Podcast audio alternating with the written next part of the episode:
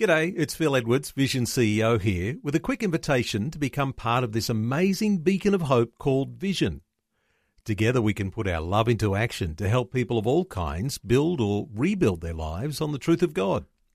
Please consider the part you can play during our upcoming Visionathon appeal, remembering that it's your support that makes Vision possible, including this podcast. Audio on demand from Vision Christian Media.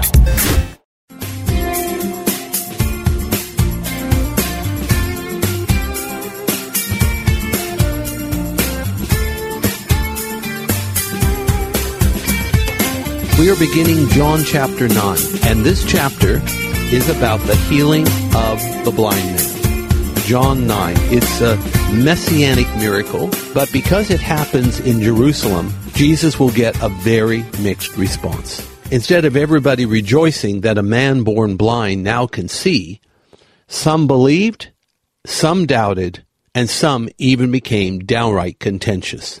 But that's the nature of the beast, and the Gospel of John doesn't do a whitewash. It tells things as it is because John's Gospel is truth. It's part of God's Word. And God's Word shines light in darkness, and the darkness doesn't like it, doesn't comprehend it, doesn't know what to do about it. This particular lesson is called Healing at Siloam. It's a pool, an ancient pool, which uh, you can see a little bit up even to this day. The terminus of Hezekiah's tunnel, and we'll learn more about that as we go along. But it was at this pool of Siloam that the blind man, having had a mud pack put on his eyes by Jesus, washed in that pool of Siloam, and he came back seeing. So let's look at the whole lesson here. Healing at Siloam is the name of the lesson. John chapter 9, verses 1 to 12. And Jesus says to the blind man, Go, wash in the pool of Siloam. And that's in verse 7, which is by interpretation sent. He went his way, therefore, and washed, and came seeing. This is not just a wonderful miracle affecting one blind man. It is sending a message to the people of Jerusalem to the people of Israel in the first century, to the whole world in all centuries, even till now, the 21st century. This miracle is a messianic miracle because part of the mission of Messiah, who is the anointed one, the son of David, the soon coming king, also simultaneously the son of God, is that the Messiah opens the eyes of the blind. Messiah causes blind people to see. But we'll also learn at the end of this chapter that he caused seeing eyes to be blind. He wants us who see too much of the things of the world, who are uh, vulnerable to the seductions and lusts of the world, who somehow might be hijacked by the passing, fading glory of this world. He wants us to be blind to all those things so that we're no longer focusing on the world, which is perishing, but on the kingdom of God, which lasts forever. So the blind will see and the seeing people will turn out to be blind. That's ultimately what Jesus is after. And he says these very words at the end of this chapter of John 9. So our lesson is called Healing at Siloam, based on John 9 verses 1 to 12. It begins with Jesus passing by he had just escaped nearly being murdered on the Temple Mount for saying that before Abraham was, I am. And then he and the disciples saw the blind man. They asked the question, Who sinned, Master? This man or his parents that he was born blind? Because somehow misfortune was linked to personal sin. But we're going to learn it's not always the case. But what we do know when you bring Jesus into the picture, something that is unfortunate or tragic can be made victorious. The glory of God and redemption will be at work. Jesus goes on to say that he must work the works of him while it is day because he is the light of the world. A statement he made earlier in the previous chapter, John 8. So Jesus makes the clay, puts it on the blind man's eyes, tells him to go to the pool of Siloam, which means sent, and he went and washed, and he came back seeing. When this happens, the neighbors are astounded and wonder, is this a twin? This guy that we remember him, not just born blind, but he's a beggar. Now he can see. And so they are so perplexed by it all, they causes them to have an investigation. Now I want to read the entire portion of John 9 verses 1 to 12. Our lesson is called Healing at Siloam. And the reference again is John chapter 9 verses 1 to 12. Let's listen carefully because this is God's word. And as Jesus passed by, he saw a man which was blind from his birth. And his disciples asked him, saying, Master, who did sin, this man or his parents, that he was born blind? Jesus answered, Neither hath this man sinned, nor his parents, but that the works of God should be made manifest in him. I must work the works of him that sent me while it is day. The night cometh when no man can work. As long as I am in the world, I am the light of the world. When he had thus spoken, he spat on the ground and made clay of the spittle and he anointed the eyes of the blind man with the clay, and said unto him, Go, wash in the pool of Siloam, which is by interpretation sent. He went his way therefore, and washed, and came seeing. The neighbors therefore, and they which before had seen him that he was blind, said, Is not this he that sat and begged? Some said, This is he. Others said, He is like him. But he said, I am he. Therefore said they unto him, How were thine eyes opened? He answered and said, A man that is called Jesus made clay, and anointed mine eyes, and said unto me, Go to the pool of Siloam and wash. And I went and washed, and I received sight. Then said they unto him, where is he? He said, I know not. Our reading is from John chapter 9, verses 1 to 12, and our lesson is called Healing at Siloam. Well, let's take a look at this amazing yet controversial messianic miracle. It begins with verse 1 of John 9. And as Jesus passed by, he saw a man which was blind from his birth. Remember, Jesus had just finished a contentious dialogue on the Temple Mount. He accused his listeners of trying to kill him, and this was borne out by the fact that they could not handle his words of life. They even picked up stones to murder him. Yet, as often was the case, he passed through the midst of them and made his way out. Now, Jesus was passing by and noticed a man who was blind from his birth. Now, while the man had known nothing but blindness and darkness all his life, this was his kairos moment. Kairos, K A I R O S. Kairos moment, his God given opportunity to have his life turned around.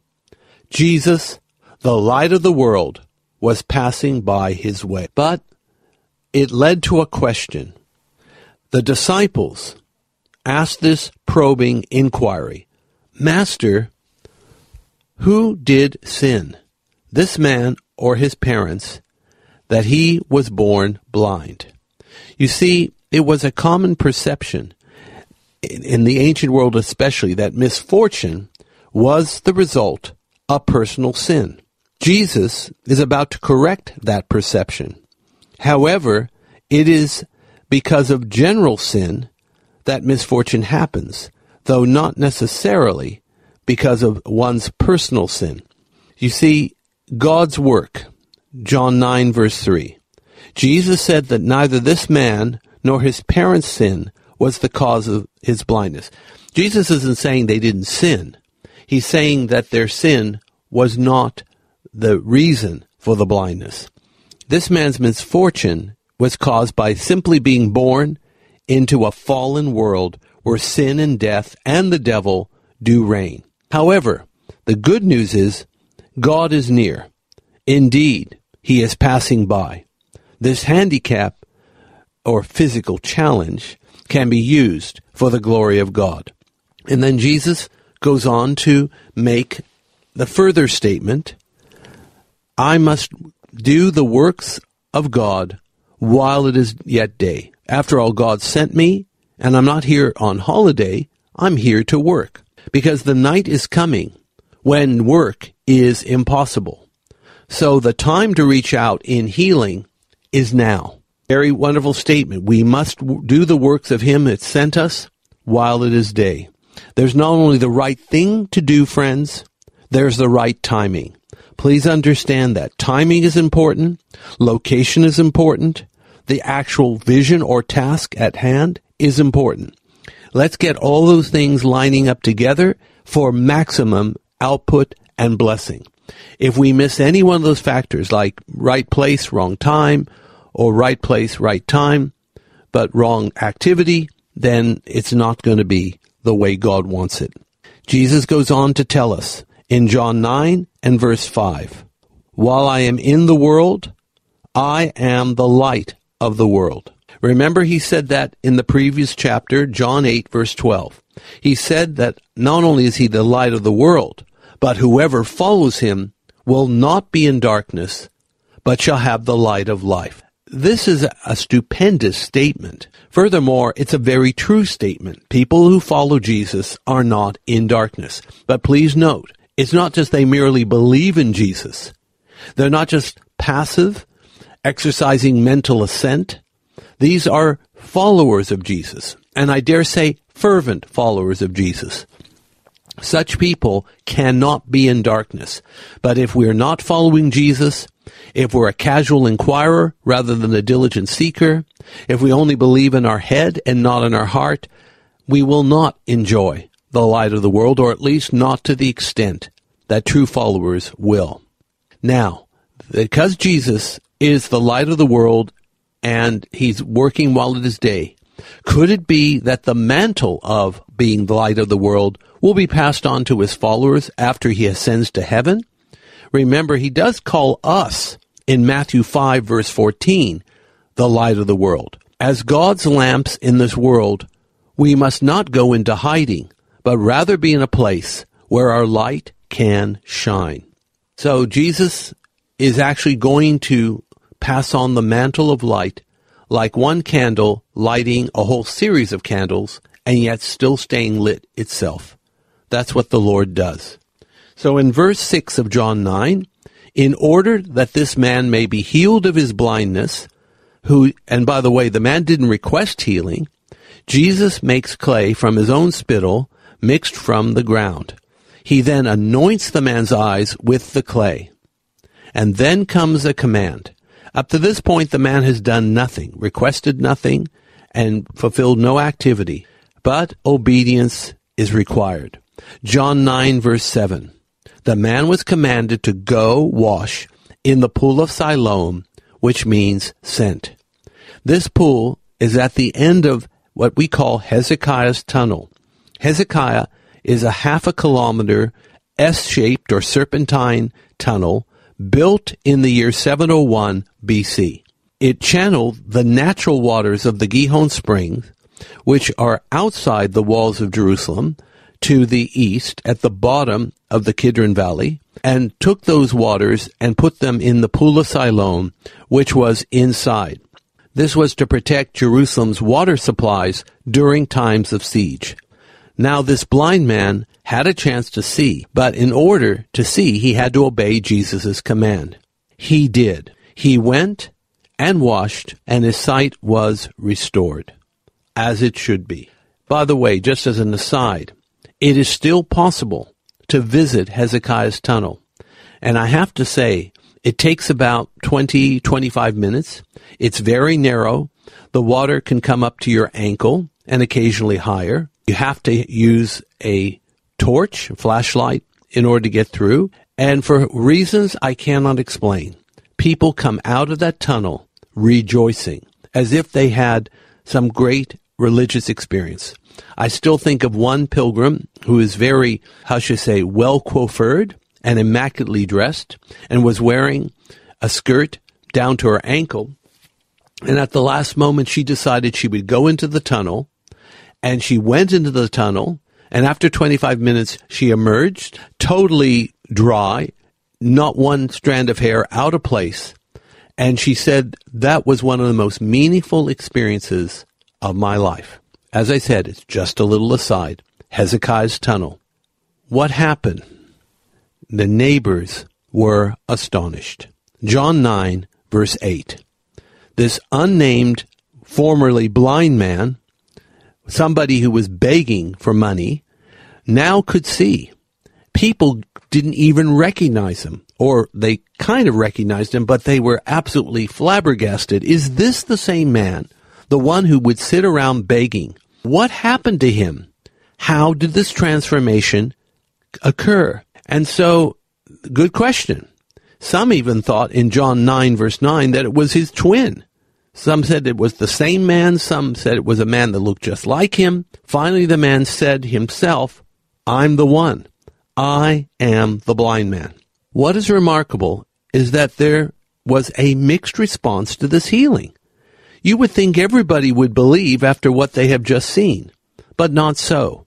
When you are full of pride, when you are blind, when you are dead in sins and trespasses, even the dead could rise under your nose, and you won't receive it, you won't acknowledge it, nothing will change, except for the worse. After all, if Jesus is so powerful as to heal the blind people, he could get a great following. And therefore, if Jesus gets a great following, he might risk, or it might put at risk, the authority of the religious elite in Jerusalem. Jesus, in essence, would be offering a rival ministry, a rival court, a rival center of authority. And they couldn't have that. So, of course, the miracle of the blind man isn't going to make Jesus' followers even more receptive to him, but make Jesus' enemies more hardened against him. And this will be particularly borne out when we get to chapter 11 of John's Gospel and the healing of Lazarus. Now, if anything should be a messianic miracle and somebody rise from the dead, it should be the miracle of Lazarus healing at Bethany. But even there, many believed, but not all. And the religious elite were so concerned. I mean, they couldn't care less that Lazarus rose from the dead. They just were worrying about their power base. And not only again did they confirm that Jesus must die, they even voted that Lazarus must die. Because of him, many people were coming to Jesus. That's why hardened hearts and blindness to the things of God have got to be the eighth wonder of the world. It's just astounding, but it's a fact. And the Bible is telling us truth, which has been borne out again and again and again. So our lesson is called Healing at Siloam. And our lesson for life is this. Jesus the light of the world helps those who darkness has come so that they can go into God's light.